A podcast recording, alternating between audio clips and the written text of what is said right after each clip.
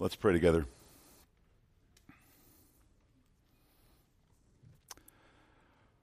Oh, Jesus, you are our focus now. And your work for us is what we must speak and think on. I pray that we would go from here with your word full and ready to endure whatever trial you have for us, whatever calling you have given to us. We may do these things with joy. We may do these things proclaiming your excellencies to a watching world. And I pray that you would help your servant now to rightly divide your word in order to accomplish this. In your name we pray this. Amen. Turn with me to the first letter of Peter, First Peter. Now, take courage. We are only going to be dealing with three verses for you sleep deprived folks. But we're going to read the larger section that these three verses fall in. So we are going to read 1 Peter 1, beginning in verse 3 and reading all the way down to verse 12. Peter writes, Blessed be the God and Father of our Lord Jesus Christ. According to his great mercy, he has caused us to be born again to a living hope through the resurrection of Jesus Christ from the dead, to an inheritance that is imperishable, undefiled, and unfading, kept in heaven for you who by God's power are being guarded through faith for salvation, ready to be revealed in the last time. In this you rejoice, though now for a little while, if necessary, you have been grieved by various trials, so that the tested genuineness of your faith, more precious than gold that perishes though it is tested by fire, may be found to result in praise and glory and honor at the revelation of Jesus Christ. Though you have not seen him, you love him. Though you do not now see him, you believe in him and rejoice with joy that is inexpressible and filled with glory, obtaining the outcome of your faith, the salvation of your souls concerning this salvation, the prophets who prophesied about the grace that was to be yours searched and inquired carefully, inquiring what person or time the Spirit of Christ in them was indicating when he predicted the sufferings of Christ and the subsequent glories. It was revealed to them that they were not serving, uh, not themselves, but you in the things that have been announced to you through those who preached the good news to you by the Holy Spirit sent from heaven, things into which angels long to look. Notice in our passage two things that shouldn't go together. They go together like orange juice and toothpaste, like flip flops and wet cement, like sunbathing and fire ants, like sunshine and schoolwork. These two things don't go together. Verse 3 rejoicing, praise, joy. Verse 6 rejoice Verse 6 grievous trials. Fiery trials, Peter would tell us in chapter 4, verse 12. Fiery trials and rejoicing. These two things do not seem to fit together. Why are they talked about in the same paragraph? No, Peter doesn't have a martyr's complex. No, Peter isn't a trial denier. No, Peter isn't whitewashing over these trials, proposing that maybe spiritually you have a get out of trial free card as a Christian. No, trials are real in the Christian life. They will come. 2 Timothy 3:12 will say that if you desire to live godly in Christ Jesus you will face trials. And trials Peter would tell you will be fiery. They will hurt according to chapter 4 verse 12 trials are real they are coming and they will hurt. But Peter can juxtapose, put alongside, rejoicing in fiery trials because he sees life from a spiritual perspective. Similar to Paul in 2 Corinthians 4:17, he experiences real trials that hurt and still describes these trials as light, as momentary. Why? Because he sees life with a spiritual perspective. He sees life in context of eternity. These are light. These are momentary things.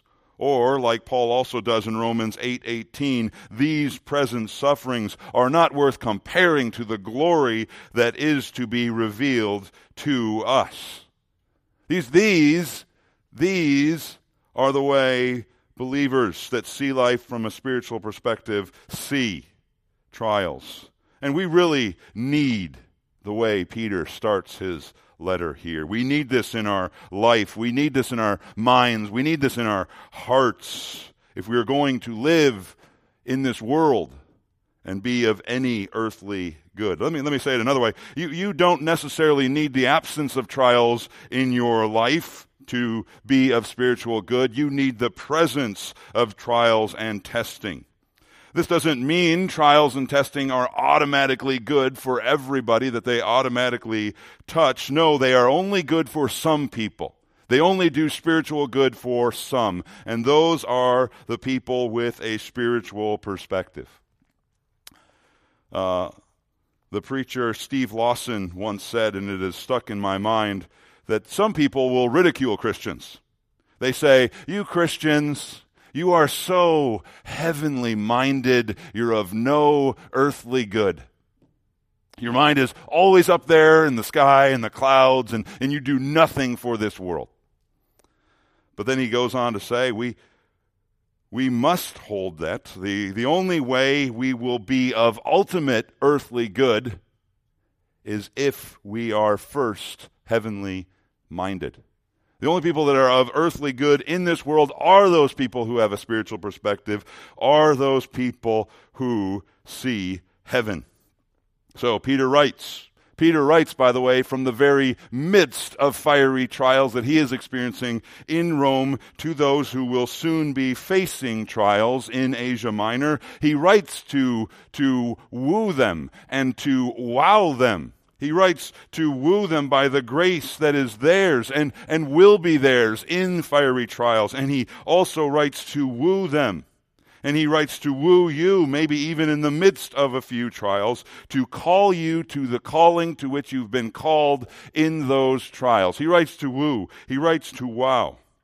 Once again, this doesn't mean trials will automatically do you any good, but, and here, here's my organizing idea, trials will only be of spiritual value to you if you first have these three spiritual perspectives in them. So let's look at these three spiritual perspectives we must have if trials will do us any good. Spiritual perspective number one God has set his life within you. God has set his life into your heart. Now, I am aware that there are unbelievers in this congregation right now. Let me be clear this is a message about believers. It's a message about what believers have, the, the glories that believers will receive. It is about the grace that believers presently even have right now. It is about believers in their privileges. But it can be also for you this morning. Remember, therefore, while we are talking about these glories and privileges that believers can even presently hold to and anticipate in the future, the message for you is that these are your deficiencies in the present. And this is your poverty in the future. So let me be very clear to the unbelievers in this room. This may not be about you, but this message is also for you. God has set, number one, his life within you. Verse 3, you see that. He has caused us to be born again.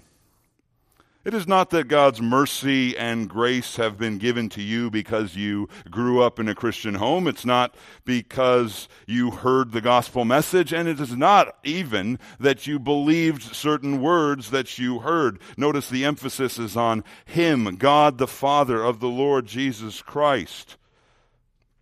God's living hope is given to you first and foremost because he decided in his sovereignty to get his hands dirty in your business, so to speak, in your life. Not only did God send his holy and precious Son to live a fully perfect life, die a death that sinners deserved, and for sinners and was raised for a sinner's hope, as we've just been singing, God also sent His holy and His precious Spirit, His Holy Spirit, into your sinful and filthy heart to awaken you spiritually, to make you alive, to implant life, His life, and to cause you to be, that word, born again and enable you to receive and believe the good news of Jesus. He has caused us to be born again. This is speaking about the miracle that is the new birth.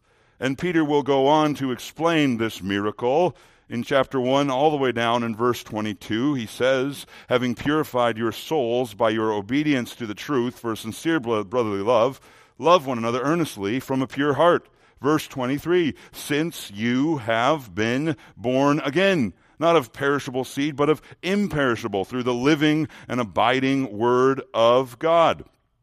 Notice the new birth there is referred to a little bit differently than it is in our passage. Notice it is explained a little bit. The new birth is referred to as an inner cleansing. It's a cleansing of your desires, maybe, of your thoughts. It's an inner cleansing and also a conforming of the will to obedience to God. And look at the result brotherly love. That is the new birth, as he shows in verse 23. All of this God did for you, not you.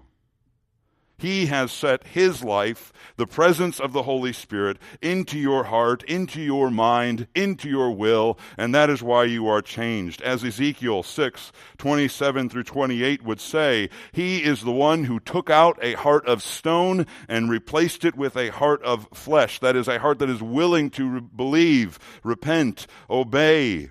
And as Jesus would say in John 3, unless you are born again by the Spirit, you can't even see the kingdom of heaven. You cannot see Jesus as you need to. Or, as John would say in John 1 12 through 13, because you have been born again, you can receive him. And you can believe in him. And you can have faith.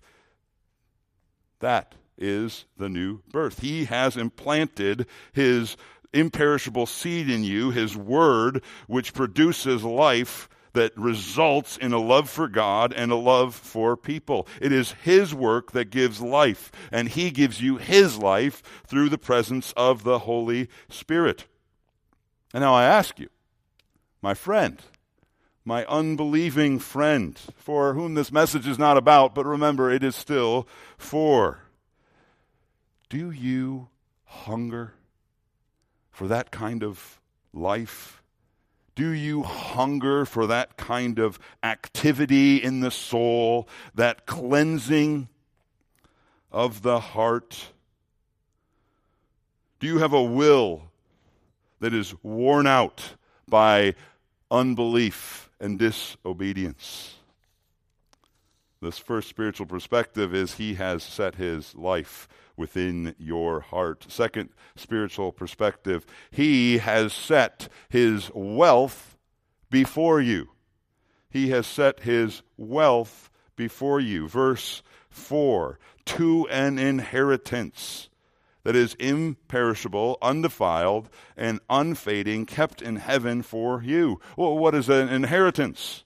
Well, in the biblical world, uh, the inheritance was critical to the future security and stability of the family. The family without an inheritance was the family that would quickly be in poverty. It was passed from father to child at the death of the father. Usually the oldest son got a double portion of the inheritance because he was seen as the provider and the protector of the family. It was, it was kind of future security for the family. And you see references to inheritances all over the Bible, particularly with land, but also in other contexts like Proverbs 13:22, it is the righteous and good father who leaves an inheritance for his children. He leaves security for his children. It is the wicked father who leaves nothing who gobbles up all of his assets on himself. He is a wicked father because he leaves no security for his children. All of this to say, and I think you can get this, right? An inheritance is a good thing. You want an inheritance. An inheritance means future security, stability.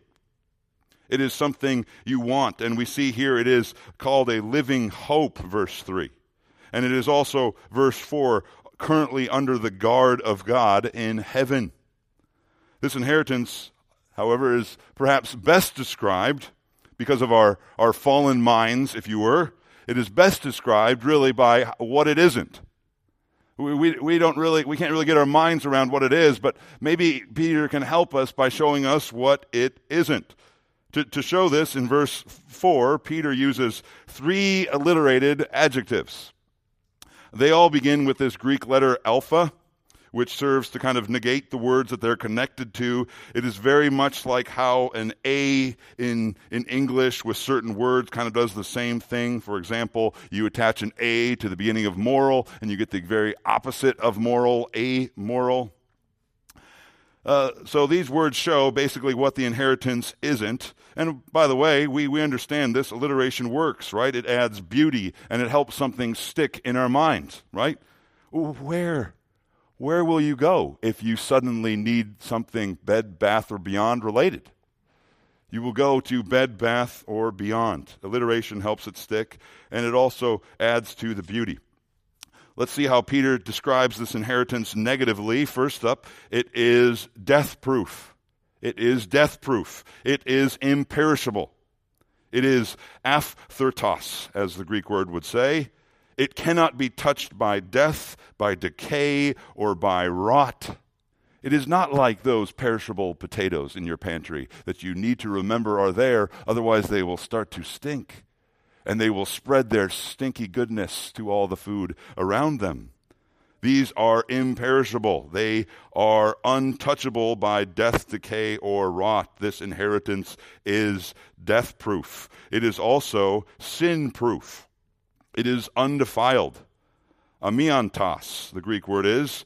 Sin, evil, corruption cannot touch this. It is not like that stock market or that 401k or that retirement package that might be there, that you hope will survive this sin soaked world. It is sin proof. Think of it like this you couldn't handle heaven right now as you currently are. You couldn't handle life without a glorified body. You need to be glorified. Otherwise, you couldn't handle the perfection and the holiness of God in heaven this moment. That's why God resurrects us with new bodies. It is this, this inheritance is death proof. This inheritance is sin proof. And we see another word, amarantos. It is time proof. It is unfading. It is an inheritance that is permanently lovely, permanently beautiful, permanently in bloom. It is not like that paint that peels. It is not like those tires that wear, that t shirt that fades, that hair that stops, or those flowers that fail and fall. Nothing, nothing in this inheritance carries anything that is ruinous, decaying. Heaven cannot carry any of those things, so this inheritance is not Nothing of this inheritance or heaven are marked by the consequences of sin. And think about what that means about your inheritance. You don't need to worry. Young man, you don't need to worry this morning about being bored in heaven. Heaven will not be boring. It is perfect creation. It is endlessly delightful, endlessly in bloom. When we think about heaven as boring or eternity as tiring, doesn't that betray heretical thoughts in us? We secretly fear this boredom of eternity, but really that just exposes in us this belief that, hey, normal and exciting things are things that are marked by sin. But heaven is perfect. And perfect means eternally delightful, eternally pleasing, eternally pleasant. You don't have to worry about being bored in heaven. You don't have to worry about not being absolutely satisfied in Jesus' presence. You don't have to worry about whether it will be worth it all when you see Jesus. You know it will be worth it all because it will be a perfect life fulfilling God's salvation purposes and it will be uncorruptible, untouchable, unfading by sin and its consequences. That's what this eternal, imperishable, undefiled, unfading inheritance is. It is everything God has promised for his people in the future.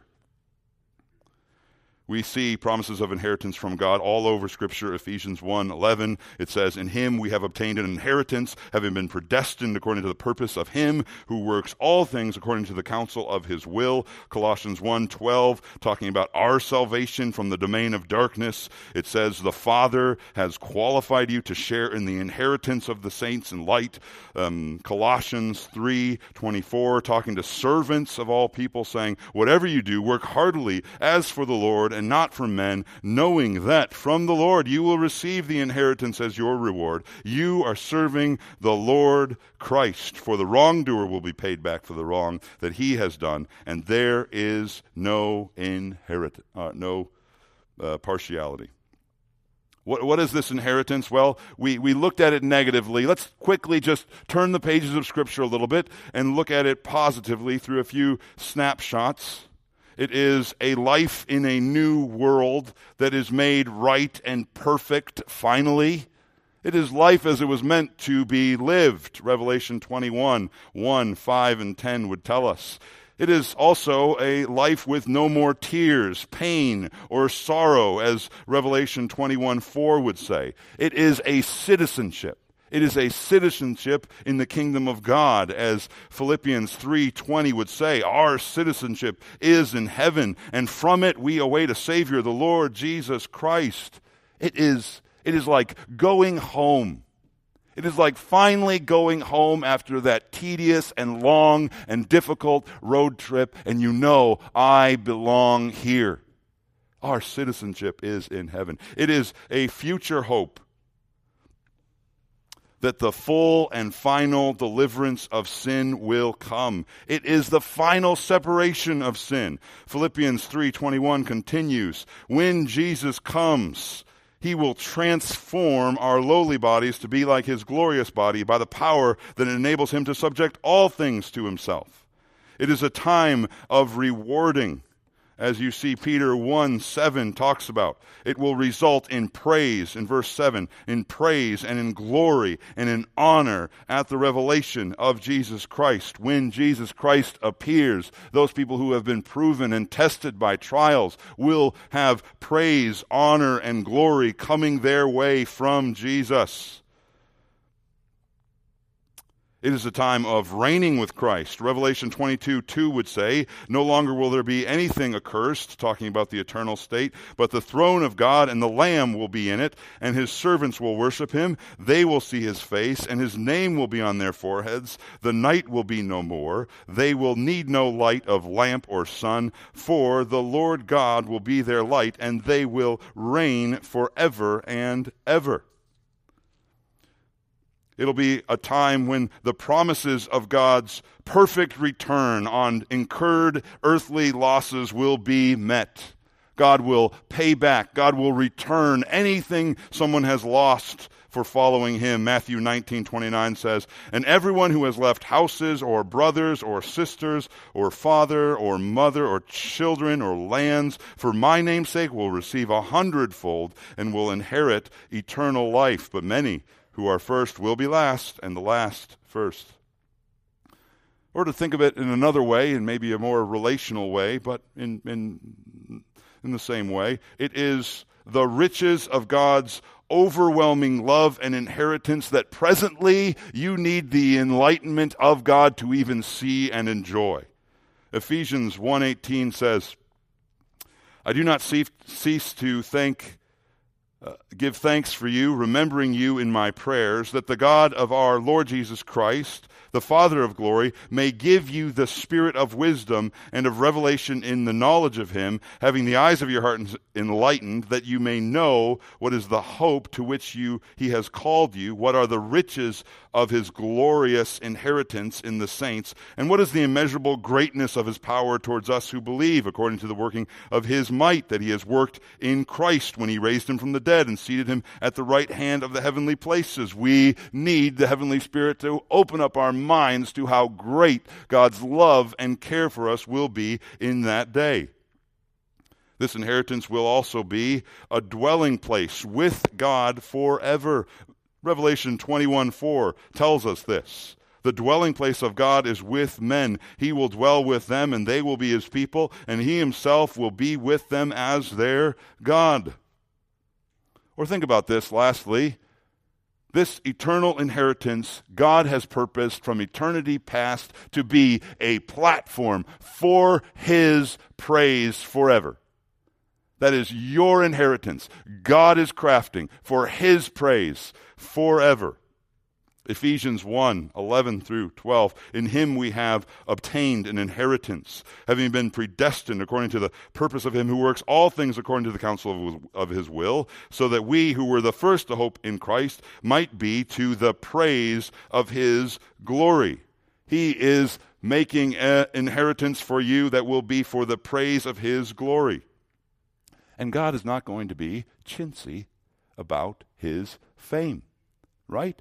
Chintzy. It means to be cheaply built, to be poorly constructed, to have, as your beloved phone has, planned obsolescence. God is not, God is not creating an internal inheritance for you that is not going to be worth it because God has wrapped his glory and his fame and his eternal praise up in your inheritance. That is the inheritance that awaits the believer and I I could go through all those cross references. Or I could just do it with one cross reference, the way Peter does. I like Peter because he says a lot of things in a little space. He doesn't need all those things. He just says this. Turn over to uh, 1 Peter 5, verse 10. Peter basically says all of that in one verse.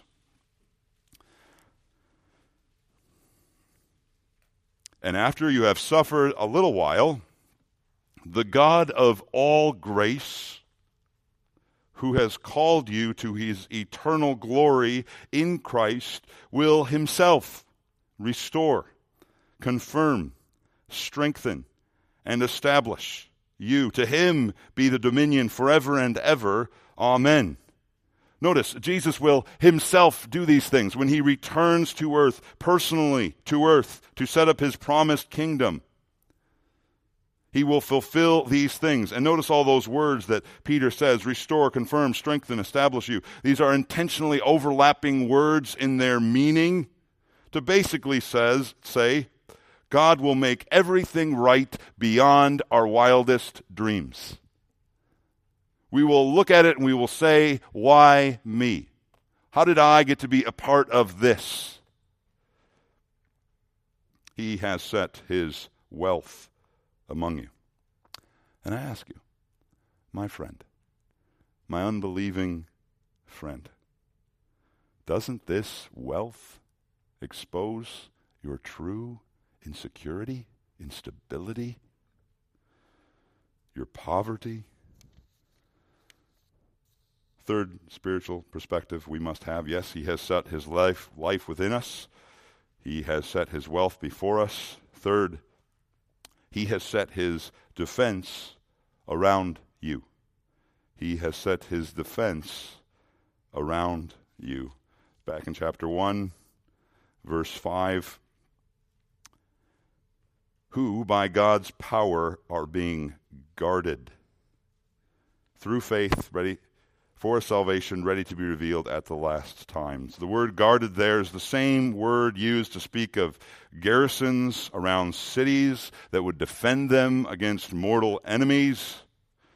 Uh, who's the who here in verse 5? Uh, this isn't just God's defense around the inheritance but it also is around the ones who is he is causing to inherit those who are born again. God has put powerful defenses around the children of his new birth we see here. And, and we also see here your glorious salvation is not something that god gives to you and say enjoy i hope i hope you make it it's not something God is wringing his hands with in anxiety, saying, I hope they can endure. God doesn't come smashing through the side door saying, Panic! Trial is coming. Everybody, take cover.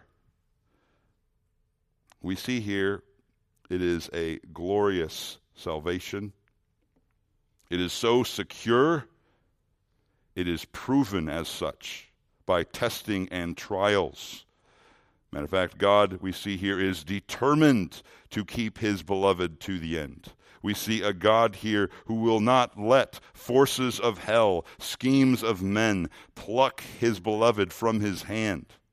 We see here a picture of a warrior who will defend and pursue until your dying day with steadfast love and faithfulness. He will guard. How does he guard? He guards by strengthening faith. Verse 5 God's power are being guarded through faith for salvation ready to be revealed in the last time. Now, some of you might quip, aha! So, it is really up to me all in the end. Look at that. It says through faith right there. Well, I would answer if that's how you would define faith, yes. But I, I, don't see faith as anything in us but a simple recognition of our weakness and of His might. Faith is reaching up empty hands to God, saying, I need your strength, your power. Faith is, as the hymn would say, nothing in my hand I bring, only to your cross I cling. I love the way Spurgeon illustrates faith. He says it this way he, he describes faith like a small cord connecting you to something powerful and firm and pulling you to safety. And so he pictures this scene. Two men are being hurled down a vicious river. There are deadly falls approaching at the end of the river. A rescuer comes through the brush. He throws out a small cord. Both men grab onto the cord. Yet, and as they're being pulled to shore, they're struggling, but they are safe and then one of the men sees a log floating by, and that seems a lot more easy. You won't get water splashed in your face. And so he leaves the cord and grabs onto the log, and for a moment appears to be more secure than the man with the cord. And Spurgeon goes on to say, So is the man who trusts in his work, like the man who grabs the log. But faith, though it may seem to be a slender cord is in the hands of the great God on the shore side. infinite power pulls in the connecting line and thus draws the man from destruction. Oh, the blessedness of faith, because it unites us to God. Notice, both men, they, you could say like this, both men have faith. One has faith in the log, the other man has faith in the cord. But it all depends. The difference between faith that is powerful and faith that is weak is on what it is connected to. The faith that is looking to God is connected to infinite power, pulling in the connecting line. He has set his defense around you. You are held firm and safe despite the raging torrent that might be around you, despite the vicious falls that are before you. You are safe because infinite power is connected to you through faith, pulling you home. And I ask you, my friend, my unbelieving friend who is hearing this message, do not these deadly, terrifying falls of eternal unrest trouble you? Jesus said in Matthew 7:24, Everyone who then hears these words of mine and does them will be like a wise man who built his house on the rock. And the rain fell, and the floods came, and the winds blew and beat on that house, and it did not fall because it had been founded on the rock. But then in verse 26, and everyone who hears these words of mine and does not do them will be like a foolish man who built his house on the sand. And the rain fell, and the floods came, and the winds blew and beat against that house, and it fell, and great was the fall of it. Is your fall great? Could your Savior be greater this morning. Well, there we have it. There's the three spiritual perspectives that you must have if you're going to be of spiritual good. Spiritual perspectives that give endurance to trial and even joy in the midst of trial. But, I'm sorry, there's actually one more. I snuck it in on there. This is actually the important one. This is my favorite one. This is the last but vital piece. This is the motivator behind it all, the cause of the causer. This is the great joy of the sinner's heart, the spiritual perspective. The fourth spiritual perspective is God has set his mercy upon you.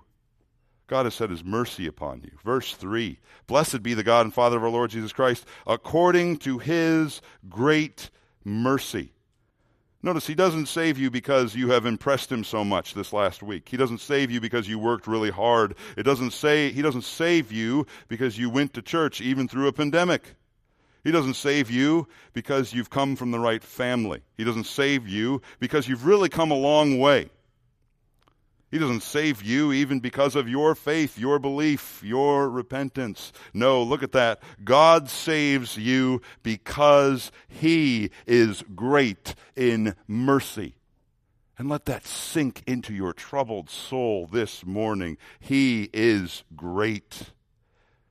He has something in large quantities. He has something in vastness. He has something that's expansive, that is, as the King James Version would say, abundant. Another version would say boundless. Ephesians 1 3 would say God is rich in mercy. God has this richness, this great mercy. And this mercy is action towards someone that is done precisely because they are so miserable. That is what wor- the word mercy means. It is, it is focusing on the miserableness of the o- object. Not only that, it is also a miserableness that is often deserved.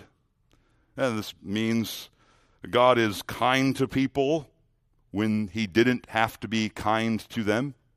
That is God's mercy on display in your life. God is kind towards enemies and sinners who he should have passed by. That is God's character. That is God's nature.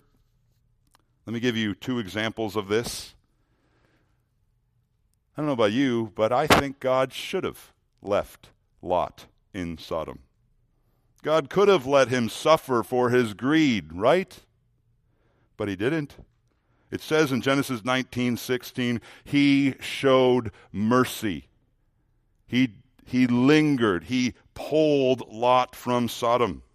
Another example, all those blind, those lame, those deaf, those leopards in Jesus' day, Jesus he healed them, but did he need to heal them to fulfill God's mission? No. He healed them to show us God's mercy and the grace that is ours in Christ Jesus. This is the reason why God saves anyone, by the way. This is the reason why God saves you. He purposes to glorify His great name in saving helpless sinners and giving them undeserved eternal rewards. God is great in mercy. And I ask you, my unbelieving friend, could not this God, so great in mercy, be great towards you? Are you miserable today? Isaiah 55, 6 through 7 says, Seek the Lord while he may be found. Call upon him while he is near. Let the wicked forsake his way and the unrighteous man his thoughts. Let him return to the Lord, that he may have compassion on him, and to our God, for he will abundantly pardon. Right now, right now, in the quietness of your seats, in your heart, in the secret regions of your soul, confess your sins to God. Return to God. Make yourself miserable in your sin before God, for he will abundantly pardon. He is merciful to the miserable who acknowledge their sin. That is our God. These are the spiritual perspectives that we have that make us of earthly good in the world around us. We don't want to just survive trials. We want to thrive in trials. We want to, to do earthly good in trials. We wish to be God's people in trials.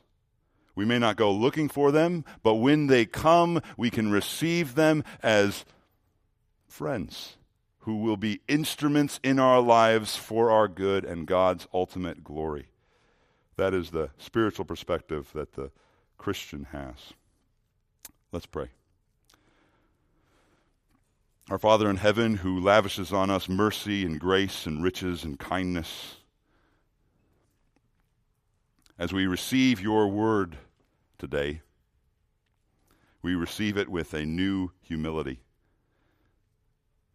You are a God who saves us because of your grace, because of your mercy. And as we make our way through this world with the troubles that may come our way, we can rejoice and be exceedingly glad in you. For you are a God who gives us something that can never fade or fail or be soiled. You give us an eternal inheritance, salvation in your Son, Jesus Christ. And as we come now to the point in our service where we remember your Son in his body and his blood,